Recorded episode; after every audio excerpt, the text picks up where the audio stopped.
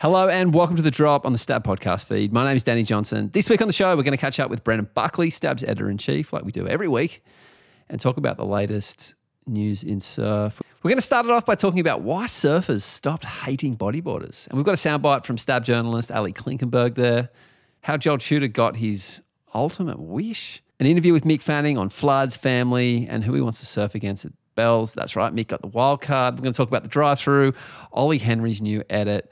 We'll then finish with a good old-fashioned surf scene.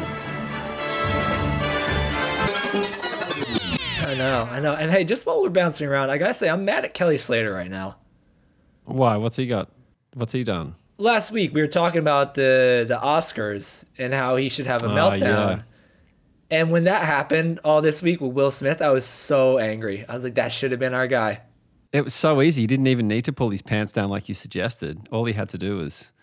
I mean, it would have been, I don't know. You see, like Chris Rock didn't fight back when it was Will Smith, former actor that's played Muhammad Ali, obviously done some training. But if Kelly walks up to Chris Rock, I think that's a brawl. I think he's going to fight back. So yeah, it could have been a very different outcome. I don't know, man. I think Kelly's got him. And when you think about it, the joke was all about hair, right? Guess who doesn't have hair?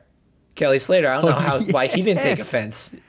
It's a pretty weird thing. I got to say, it's for someone of, what's her name? Will Smith's wife? Jada? I don't know how to pronounce words. For someone of her fortune and both monetary fortune and then just life circumstance, given the life she lives. And she looks fucking great bald. I'm so surprised that she found a way to be offended by... You know, so what if she's got an autoimmune disease? Like that's hardly like a blip on the glory that is her life. I think she looks – I'm into chicks with shaved heads. Yeah, and that's why I'm confused about Kelly. Like he's been dealing with that for, decades now. And he's just sitting there in the audience or maybe backstage just taking it. I think that could have been him having the meltdown. Huge missed opportunity. Huge. It's upsetting really. Shame. Anyway, you want to talk about some surf news, Danny? Yeah, let's do that. Let's talk about surfing. Surfing, mister. Top story this week. When did we decide to stop mindlessly hating bodyboarders? Danny, you were a bodyboarder at one point. When did you decide to stop mindlessly hating yourself? Or have you done that yet? I was a bodyboarder, Buck. Are you someone that would judge bodyboarders? Just out of interest. Do you think you're better than me because I rode a bodyboard? No, you know what? This piece made me think, though, because, there's obviously been over the years, lately the villains have been subs and then foils, right? And when you think about those things, they're obvious. They're obvious in the way that they throw the lineup off, potentially. Like, when you have somebody, sweeping into a wave from way out the back on a 12-foot, 4-inch board, that's something that's going to draw a lot of attention, potentially be dangerous and really throw off the hierarchy, everything about the lineup. Foil, kind of same thing. If somebody's just coming into the zone with a knife from way out to sea with Zuckerberg, then yeah, it's it really throws things off. Whereas bodyboarders, they've just been doing their thing, floating around like everybody else out there, just probably going on heavier waves. I don't think I ever was a big hater. I think I grew up where you'd see some, and I think it was always kind of understood that they're just trying to get tubed like everybody else.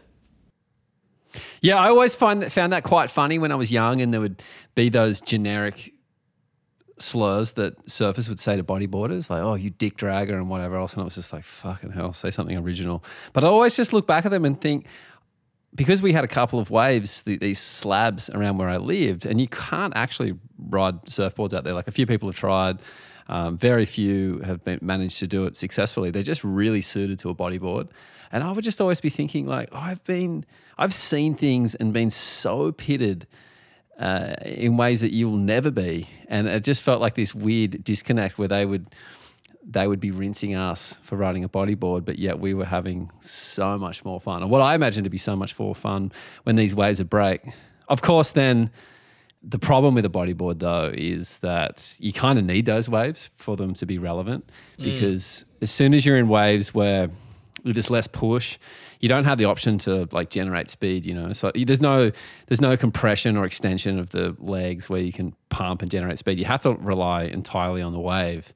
And so it can look a little pathetic in in weaker waves. I saw a guy at T Street, which I don't know if you ever surfed T Street. I hope not. I hope I never. Which one's T Street again? It's the one. It's in San Clemente. It's like right near the pier. It's a bit of a hub. Like there's usually about 300 children out there with 7 stickers on their board apiece. Right. And it's like a babe, a pro surfing farm. Yeah. Like a fish farm, but little pro surfer fishies. Exactly. And if it's like not good enough to go down to Lowers or whatever, it's like kind of the hub for San Clemente.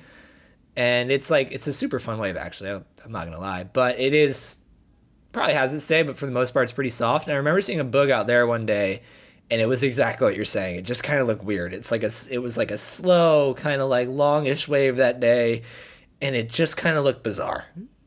But I do think places where you have those heavy waves, I think are the places where it's always kind of made more sense and where, you know, you see more of it. And yeah, it's just kind of interesting. You know what else? I feel like, having done both now, that getting barreled feels way better on a bodyboard because you're kind of wrapped in it and you're much more a part of the wave face. Like sometimes you can get that feeling on your backhand if the wave's got enough push and it's not racing away, where you can kind of just sit there and lean against it. But the feeling of just being completely wrapped and actually part of the wave a little more, you can just feel the wave way more than you can on a surfboard. I think that feeling's pretty good. Yeah, and it's something that you see a lot of pro surfers, especially Australians, chasing now. Like I remember when we did the pickup in Hawaii this year, we did a thing with Harry Bryan right when he landed, and he packed a bug. And you see clips of like Noah and Creed, especially Noah. It seems like he's almost like 50-50 these days on the bug, and he's getting good too. He's got some tricks. If I run into Noah, he's never like, oh, check out these waves I've been getting, and he's standing up. It's always, all he wants to do is show me his bodyboarding clips that he's got. It's so good. He's actually releasing a book with Phil Gallagher. Phil Gallagher's a photographer that was originally from the bodyboarding world, and they hang out a lot, and they've just been traveling around to what are essentially have been always traditionally considered like bodyboard waves, and they've just been shooting for the last couple of years, and now they've compiled all these images in this incredible, classy, like amazing book that's kind of documented this period of Noah's life, and it's just set to come out in a couple of weeks. And when Phil showed me that book, I realized, oh, fuck, this obsession with bodyboarding that Noah's got, and like you said, like he's actually fucking good at it, has completely dictated this last little period of his life, because it's the only waves he wants to surf, and the only people he wants to hang out with are bodyboarders.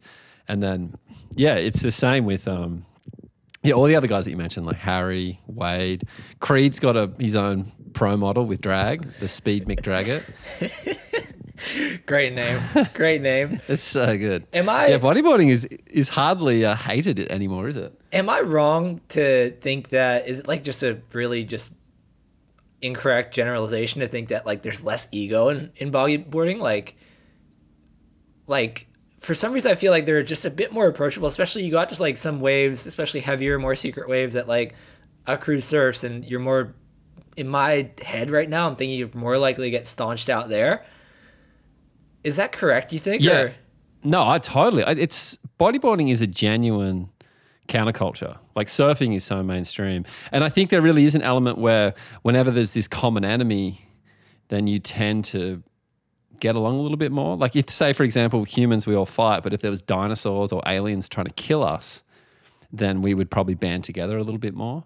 And I think for bodyboarders, they came through this era, or I should say we came through this era, where, you know, body surfers hated you, so like surfers were the dinosaurs or the aliens trying to kill us, so we had this like common enemy, so there was definitely a bond there. Plus, you like when you're a minority like that, there's so many fewer bodyboarders that you kind of tend to have less to fight about, more to bond together. Yeah, even like I've met some of the guys here randomly that are just full bug crew, and they've been so nice. And even just like saying, hey, this wave will probably work tomorrow. And like, probably the type of wave where like, you wouldn't blame somebody for keeping it a bit hush hush. Like, I don't think it's a wave that like is super well known or easy to find. And they've just been like, fucking awesome in a way that, like, I feel like surfers are just more guarded almost. I don't know. Maybe I'm just, romanticizing about bugs in my head, but I love it. Do you think we'll feel the same way about foil surfers in 20 years when that cycles back around? The foilers are actually all right. That Mark Zuckerberg guy, not so bad. You know, if Zuck just goes and packs one at like Cape Slander, then maybe. That's what it'll take. Because, you know, there's that thing going around now where you claim to surf like 15-foot waves or something. Okay. I mean, so it's like, if I'm going to go out in like a 15-foot wave. Go out like, big. Then it's like, all right, I'll make sure we have the right safety gear and like make sure that I'm like used to that spot. I think that I would respect him if he just goes and packs one at like a serious slab on a foil. That's all it takes. And then I'll do whatever. They have all my data. Make me depressed. Do whatever you want with me, Zuck. As long as you pack a wave at ours, then you're good with me. Yeah, you're good with Bark. And then there could also be an even greater consequence in that you slice your own head off and the world will probably be a better place. A much happier place. Yeah. Well, you know what? We're not just problems guys on here. We're solutions guys. And I think we just arrived at one. Are we? Yeah. I mean, that was on, right? Yeah. No, we're really productive. We've actually got a note on this one from the author of the piece, When Did We Decide to Stop Mindlessly Hating Bodyboarders? Quite a title. We've got Ali on here to share what he's learned because he talked to a bunch of people. Ben Player seems like the nicest person in the world, or at least he comes off way in the interview. Fucking Lord. And he's so incredible to surf with. He's one of those people that he'll blow your mind regardless of your whatever level of appreciation for bodyboarding you have. He's so skilled. What a name, too. What a fucking beautiful name. Yeah, he's a great man. Great man. Ali talked to him for a while. I talked to a few more people, and let's hear from Ali about how this story went.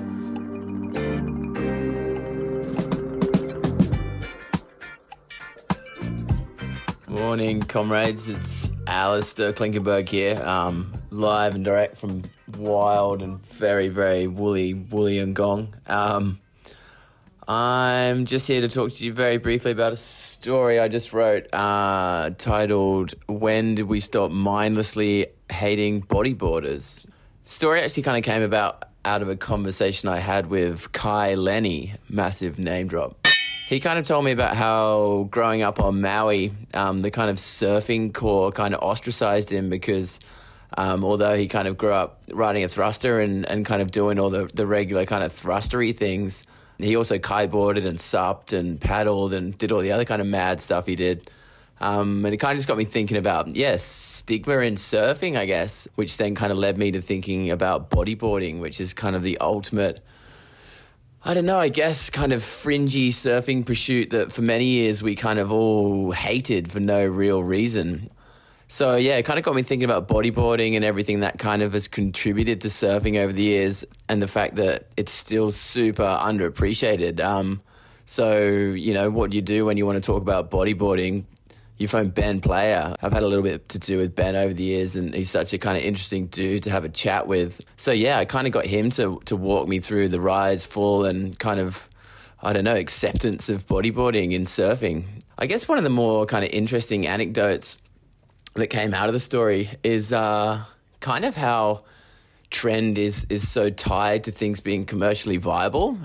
I guess like an interesting takeaway or a specific incidence in the story is, Ben's a 3-time world champion and is so influential within his sport, but bodyboarding pretty much shit the bed in the middle of his third world title run. The GFC kind of hit. And, you know, Ben was on his way to winning. I think there was 3 contests left.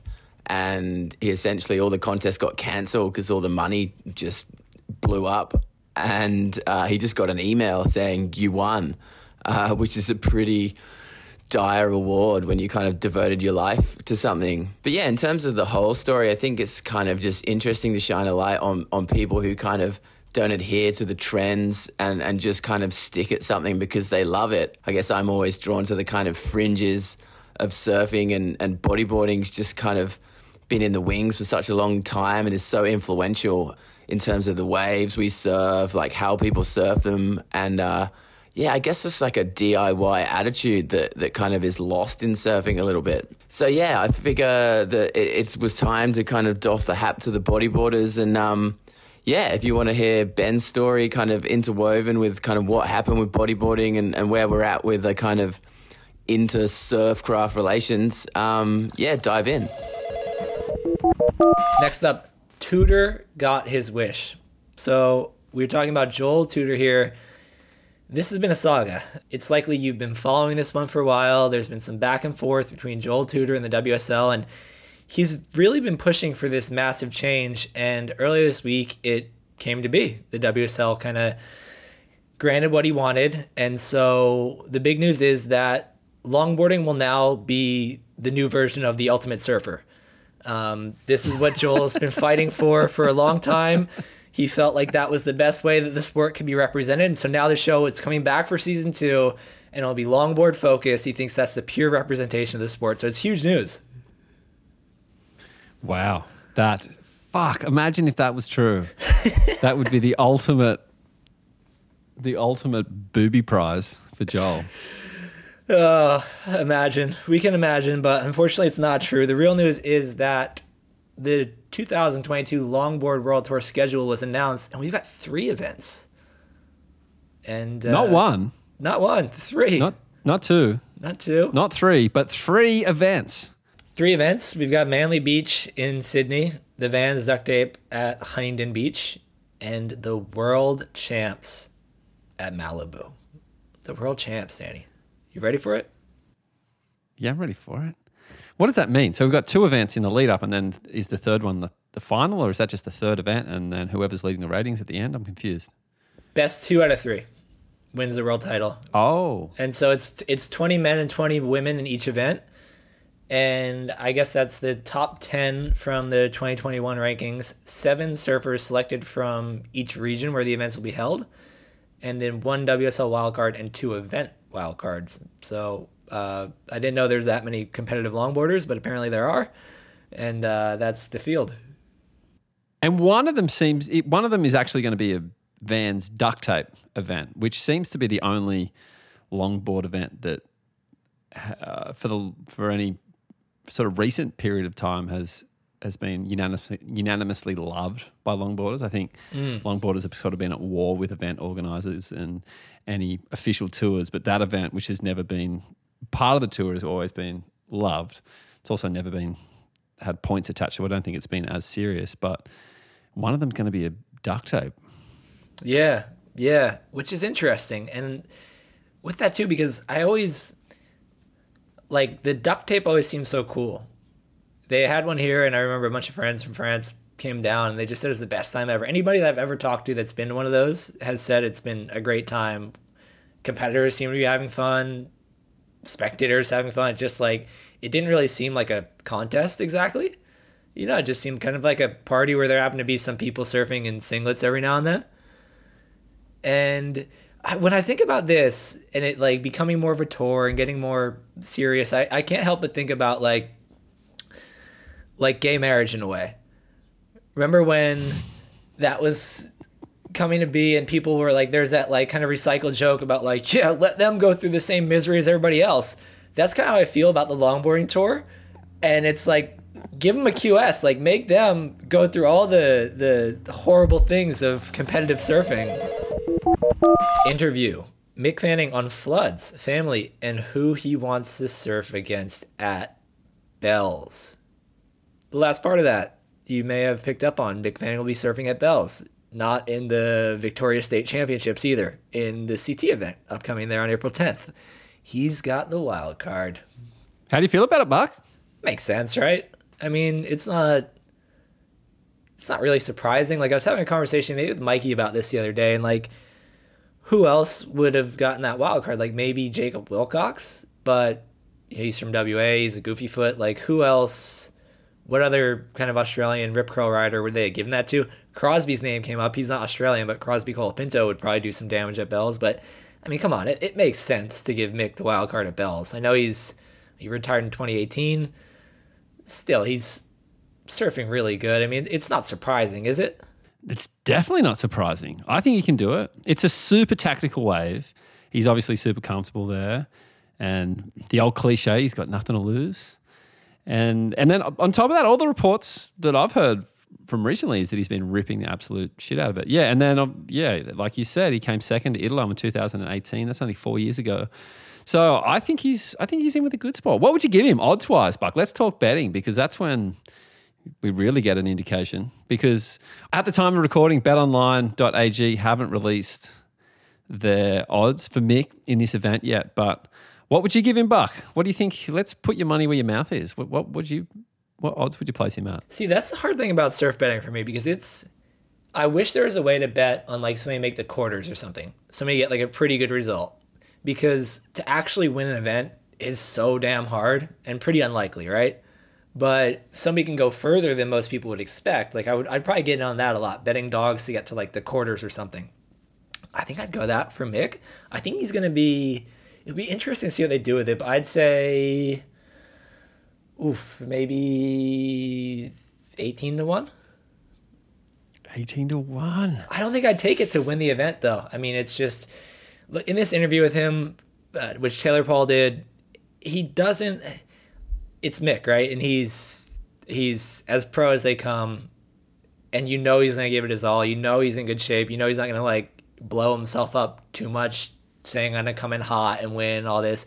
He sounded pretty casual about the whole thing, just like, oh, I was going to go there to commentate, but they offered me the wild card, and, you know, my partner said, might as well just surf if you're going to be there anyway. It just sounded very just like, you know, not like I'm coming in, I'm focused, and I got to get revenge on Italo for 2018. It's hard to read text, you know, it's hard to, like, really pick up on tone when you're reading, especially an interview sometimes with just written word. But we could pull a little soundbite from that interview to see what the tone of his voice actually is and judge if he's coming hot to kill Italo Ferreira or not. And then lost to Italo in the next round. Fucking Italo's got your number. I know. But that's cool. Yeah. You sort of expect it in 3-foot closeout beach breaks. Right. Yeah. I'm not too concerned. I mean, do you miss competing? No, not really. Did he record this in a Portaloo? He did, yeah. I think his son actually. That's how you would know if he was taking it seriously, if he was trying to replicate Italo's energy for 2008.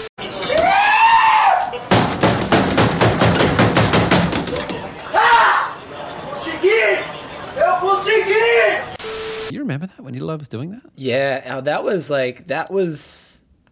When he really earned his place in my heart. The thing in the Portaloo, which I knew what you meant. It's almost like when you're learning a new language and there's a word that you're like, I think I know what this means based off context. We call it porta potty, but... Oh, yeah. Yeah, I mean, the freak out. Then he got the tattoo. He got like a koala holding a bell after that, I think, which like that was... When that whole thing went down, I was like, this guy is the real deal. He is my favorite. Feel like you could win this event? I'm not going to throw that out there. Do you feel like your surfing's in a place where it could still do that? When I decided to take the wild card, I started trying to lose some weight and trying to get strong and get the body in a place where it's able to do those things. But look, I haven't competed in a long time, and you just never know on where your surfing is at until you're actually in a heat against those guys. Going for his 5th bell, Buck. That's a lot of bells. Is that too many bells? It's a lot of bells. I mean, I don't know what the standard is, like your average church or something, but it's a lot of bells. You don't really need that many. I'll say it might even be too many. Like if he leaves a window open, his whole house is going to sound like a giant wind chime. Yeah. That's going to wake his fresh little baby up. But you know what's interesting is someone whose name doesn't get mentioned enough. No one's ever won 5 bells except for Gail Cooper. Do you know how many bells that Gail Cooper has won, surfer from the 60s and 70s? 11. No, she's won 10, which sort of, because you said 11 doesn't sound like that many, but it's actually a shitload. And she's almost in that level of success where you have to almost discount it. Like she's kind of irrelevant. Like, you know, did you watch NBA basketball ever? here and there. I never got super into it. Yeah, well, there's this one guy from back in the many years ago named Wilt Chamberlain, who basically has every single record ever, and he's just ruined basketball because every time they mention anything, they're kind of like, oh, well, he's got 72 records. And so you can hear when NBA commentary mention his name, it's almost with like a slight annoyance in their voice because it just throws out the context with everything. Yeah. And I feel like Kelly might even be remembered in that same way where he's just almost... He's so successful, it's just like annoying. So you just can't even mention it. He's got to be. I remember like growing up, you'd read surf mags and it'd be like, is this kid the next Kelly Slater? He had like 6 world titles or something at the time. That's done. Nobody's saying that anymore. Nobody's like, who's the next Kelly Slater? Like that's not a thing anymore, right? It's similar, huh? Yeah, he's definitely priced himself out of the conversation because it's just too many. He's too much of an anomaly. It's like on the graph of success, He's like an outlier. Yeah. And so is Gail Cooper, apparently. Like, she never gets mentioned. She's got sitting on 10. She's the best Bell's surfer ever. She's sitting on 10. Yeah. You know, I thought it would have been hilarious there if you just ended up saying Michael Jordan, as if I'd never heard of Michael Jordan before. I mean, I heard of Wilt Chamberlain too. But like, so there is this player, Michael Jordan. And I said, fuck you, Danny. I kind of thought you were going to do that. And I was like, really? This guy? So anyway, Kelly Slater is the Wilt Chamberlain of surfing is what we're getting at. Yeah, I realize I always find a way to bring up Kelly Slater no matter what we're talking about. Well, that's kind of like, it's changing now a bit, but I think like maybe like 5 years ago, that was kind of like how titling surf articles worked. It was just like anything, just rope like a shark or Kelly Slater into it. Wave pools, if you rope that in, it'd be a lot, like twice, 3 times the amount of clicks too, but you just rope him into anything you can and you watch the traffic soar. Yeah, I always thought that wave pools should have sharks in them, especially Kelly's wave pool. So maybe we can find a way to create the ultimate article there. Just because they get too crowded, chuck a couple of sharks in there, it evens out the wave pool demand. Yeah. On that note, we've actually got a story coming. I haven't read it yet. Still, interviews are still being conducted, but about how far wave pools will push like waves of consequence, like. Just the photo that we're using as a reference is actually of Kelly at Pipe, and just showing it to like wave pool designers being like, you guys are going to try to create something like this? And like, what would that look like? What if there's like, imagine like the beast. I'll tell you what it would look like. It would look like many lawsuits. Yeah, but that's the thing is like, would you create this? And if you do, like, what would it look like to try to surf this? Like, what if that beast mode setting was just 3 times as big? I mean, they proved essentially that they could do that, right? Just make a bigger pool, do whatever. Prove that, like, that's there. Will they ever do it? That's coming. But sharks, we'll work on that. That's next. Oh, you know what? My brother loves cricket. You know, have you heard of that game? My brother loves cricket. You know cricket? Australian game. Yeah. It's like baseball, but a little bit different. Takes like 5 days. One of the best Australian cricketers ever. His name's Shane Warne, and he was just a cultural icon because he loved cigarettes, beer, and R.I.P. having affairs with women and stuff. And he was kind of chubby, which is also funny for a sportsman. He died recently, which is really sad. He died really young. And my brother's at the memorial right now. No way. It's nighttime in Melbourne, and he just texted me, Kelly Slater repping the Warney love, a video of Kelly Slater saying something about Warney. Really? Yeah, that's... We've had good times over the years, laughing about hair plugs and our over-exaggerated golf skills, and just life in general. And Shane's a classic, he's an Australian legend, and I was really honored to call him a friend and get to know him in the past 12-13 years. So thank you for letting me say a few words. And Warney, we miss you, we love you, and you're a good man. Is there anybody that Kelly isn't friends with? Because a good friend over the years, like, I wonder if there's just like one person out there where Kelly's like, no, I never met them. Wonder what they're like. You must get to a level of fame where you could just say that about anybody and everyone just believe you. Oh yeah. Who would you pretend to know if you could fake it with anyone? They pass away suddenly. You're famous enough to fake it. Well, that's a really good question. You know, I do Laird. I just like pretend that. Oh yeah, that would be pretty good. I don't know if you saw it, but when we were doing that Stab Highway California edition, one of the challenges was to hunt him down, just find Laird and hang out with him, and a team achieved that, which to me was incredible. I know. It was one of those things where I was like, how did you do that? He's just sitting there at a table with them. I'm like, how did you pull this off? The stories that are coming out of that latest Stab Highway are so fucked up. I cannot wait to see that. And the biggest problem is that it's not going to be tomorrow or the next day because they've got to tear through hundreds and hundreds of hours of footage. So, yeah, it's coming soon. But just the little snippets we've been teased so far are so funny. Yeah, delayed gratification, very annoying, very inconvenient. All right, a couple things to close us out here before we get to the Surf Sin. Drive-through Ep4 is online, and immediately I just want to call out that last episode I mentioned Benji in a Surf Ranch suit, and apparently I missed a part in that episode where he just explained that he got it from them. I got called out by two different listeners, Patrick and Luke, and so I want to say thank you for that. I'm happy we're at a point where I get heckled when I get things wrong, so thank you, Patrick and Luke. But I'm also going to challenge our listeners. In episode 4, there is what I'm going to claim as the most innovative hat placement wearing that I've seen in quite some time.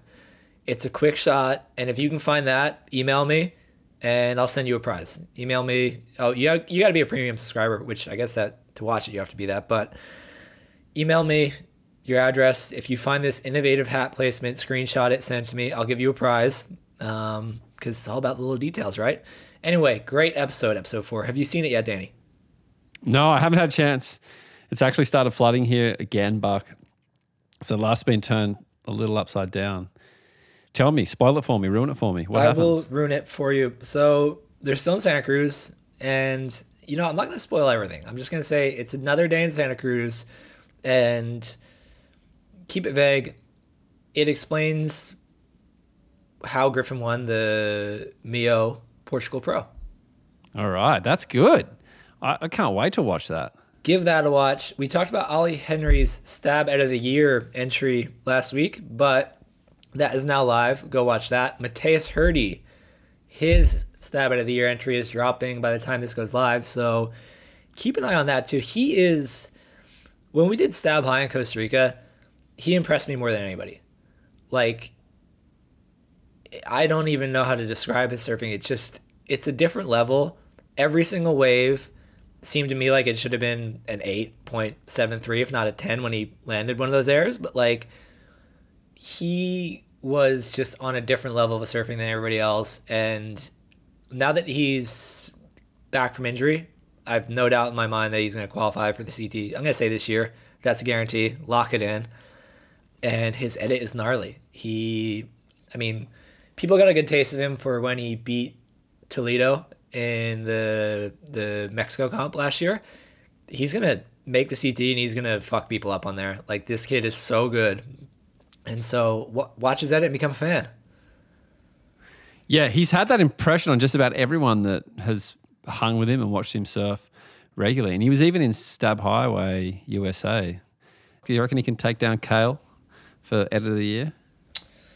Going to be tough. We'll see. It's a long year, but he's a finalist for sure.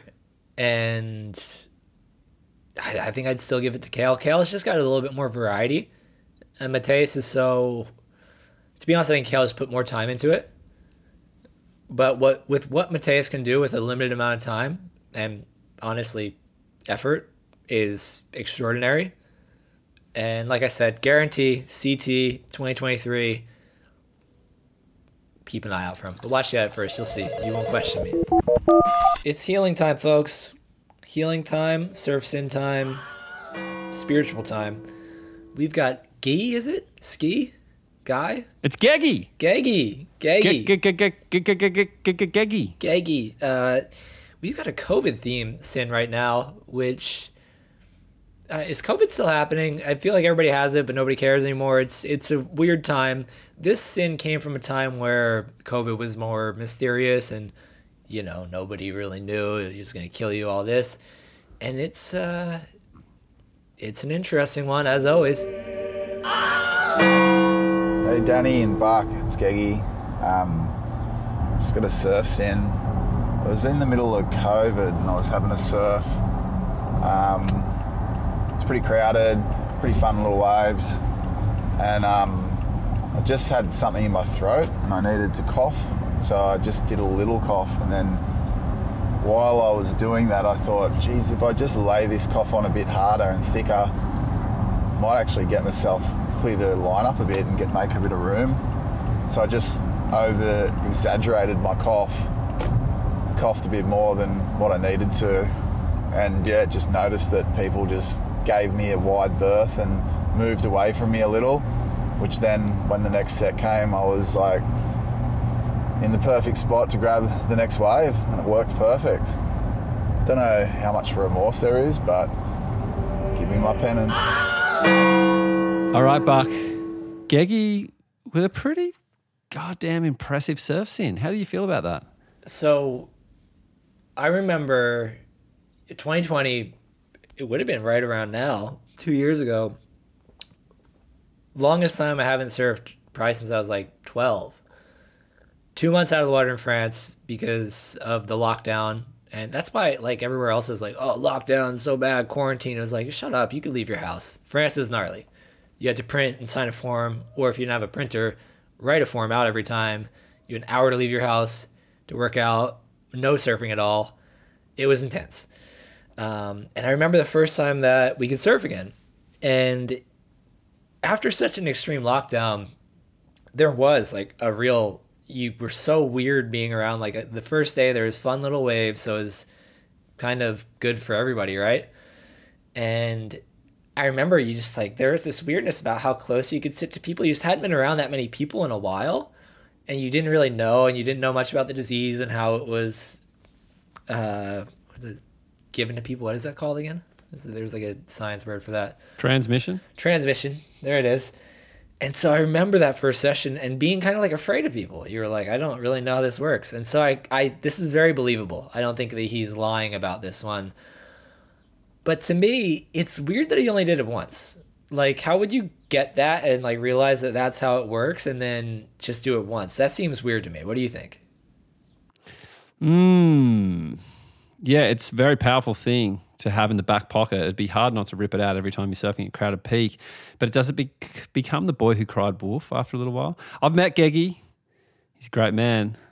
And I tend to think that he probably just had an awareness that if he did it all the time, then people would get onto him. So not sure. Okay, well, honestly, I like it. I think I could see how it worked. I could see it. It's on that. It's kind of like the, you know, our immediate Hall of Fame guy putting the John John stickers on a board. It's one of those things that's like a clever idea that is wrong, but is also really clever.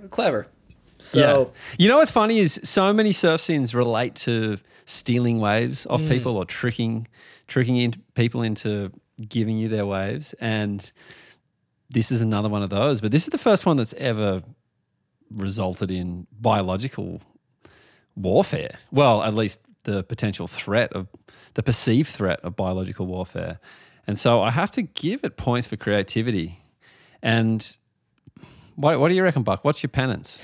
Okay, so like I said, I like it. It's clever. I could have, if I thought of it, I probably would have done it. But it is an act of trickery and deception, therefore it's a sin.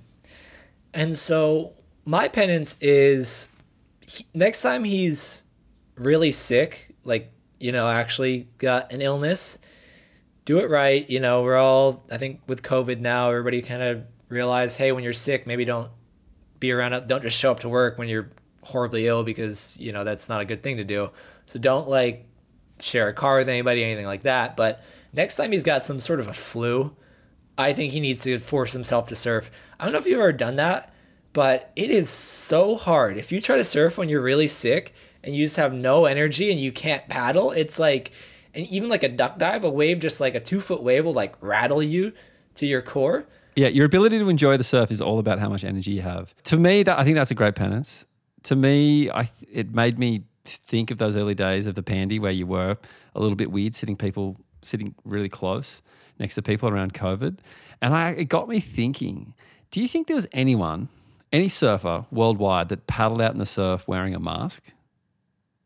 I saw it. I forget where it was. You saw it? I saw it, yeah. Yeah. I may have been here. I did see mask guy and I kept my distance. Not because I was afraid he'd give me COVID because he had a fucking mask on, but because it's like, this guy's unwell in some other way.